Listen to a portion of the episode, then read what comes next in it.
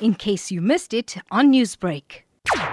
It is extremely sad and unfortunate that the muted infrastructural expansion work has excluded redressing the infrastructure backlog pertaining to the previously disadvantaged communities, especially those communities which are having schools without enough classrooms. The National Teachers Union was expecting that the issue of building schools was going to be the priority because the new normal is forcing each and every school not to have more than 25 learners per class.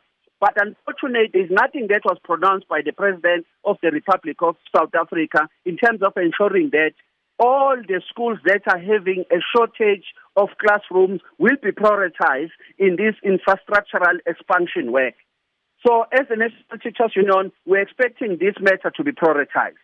And coming to the, the proposal by the president of the new teachers, we welcome the proposed 40,000 new teachers to enter the schooling system. We believe that this is long overdue, although it may be compromised by the shortage of classrooms in many schools. The Department of Education did get a 7 billion rand bailout because of the effects caused by the COVID-19 pandemic. The president also announcing that this bailout will be used to source 40,000 teacher posts around the country. What are your thoughts on that? We also cautiously welcome the muted education employment initiative through the envisage that the envisage that the Department of Basic Education will secure 200,000 education assistants and 100 other assistants to schools to ensure the continued learning and teaching in a safe environment. But we believe that the department has an obligation to fill all the vacant positions that have been left unfilled for a very long time.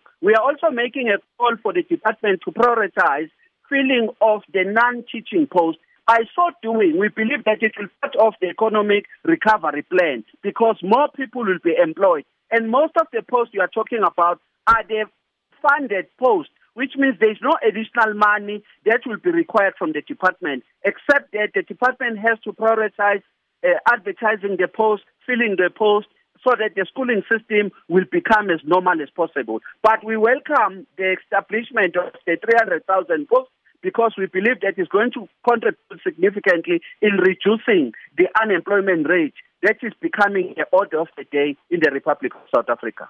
Newsbreak, Lotus FM, powered by SABC News.